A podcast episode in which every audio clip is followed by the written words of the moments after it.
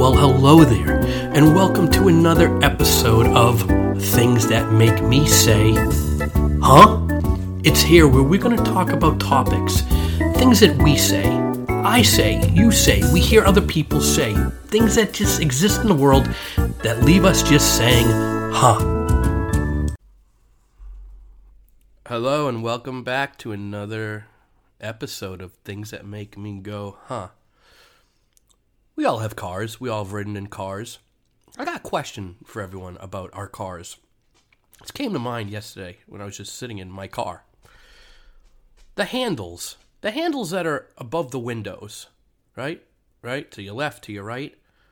What are they for? Could someone tell me what these handles are for?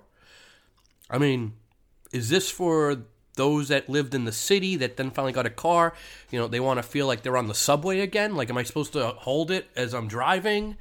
Uh, I don't know what the heck these handles are for. Obviously, somebody who manufactured them has a good relationship and lobbied for them to be in cars because I've never used mine. Have you ever used yours again? What are these handles on the inside of the car for? I mean, my hands are on the steering wheel. So why, why do I have a handle above my head?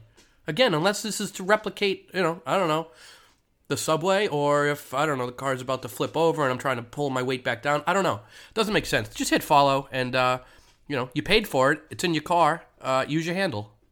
And there you have it. You've just listened to another life altering, majorly beneficial to your life episode of Things That Make Me Say, Huh. Please hit follow. Continue to listen. Tell your friends. Send us ideas. And until next time, try not to say something that might make me say, Huh?